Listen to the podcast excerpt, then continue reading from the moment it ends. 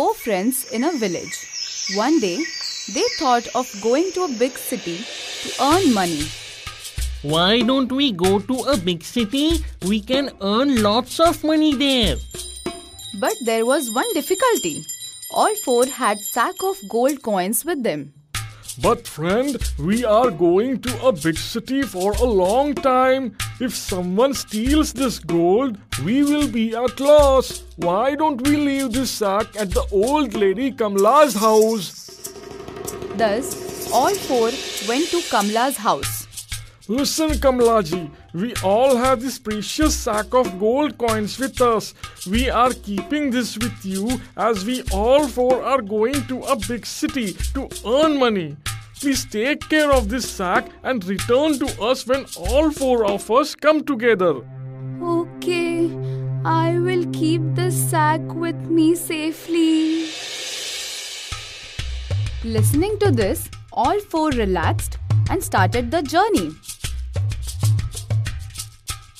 Reaching the city, amongst the four, three of them earned a lot of money, but the fourth couldn't earn much. He thought, Why don't I go back to Kamlaji's house and steal that sack and run away? thinking of this, he went to Kamla's house.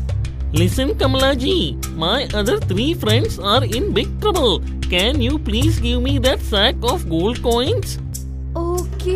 I will get it for you.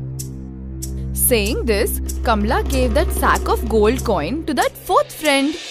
After some days, the other three came to Kamla's house to collect back the sack of coins. Listen, Kamlaji, please return our sack of gold coins.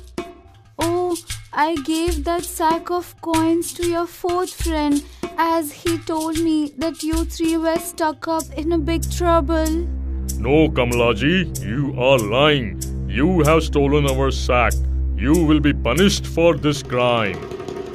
At the same time, a holy saint was passing by. He came to Kamla's house and asked, What happened? Who should be punished? Kamla narrated the whole incident to him.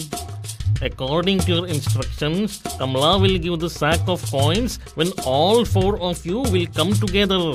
Now go and find your fourth friend. Listening to this, they cursed their fourth friend and walked away. You should always have good and honest friends.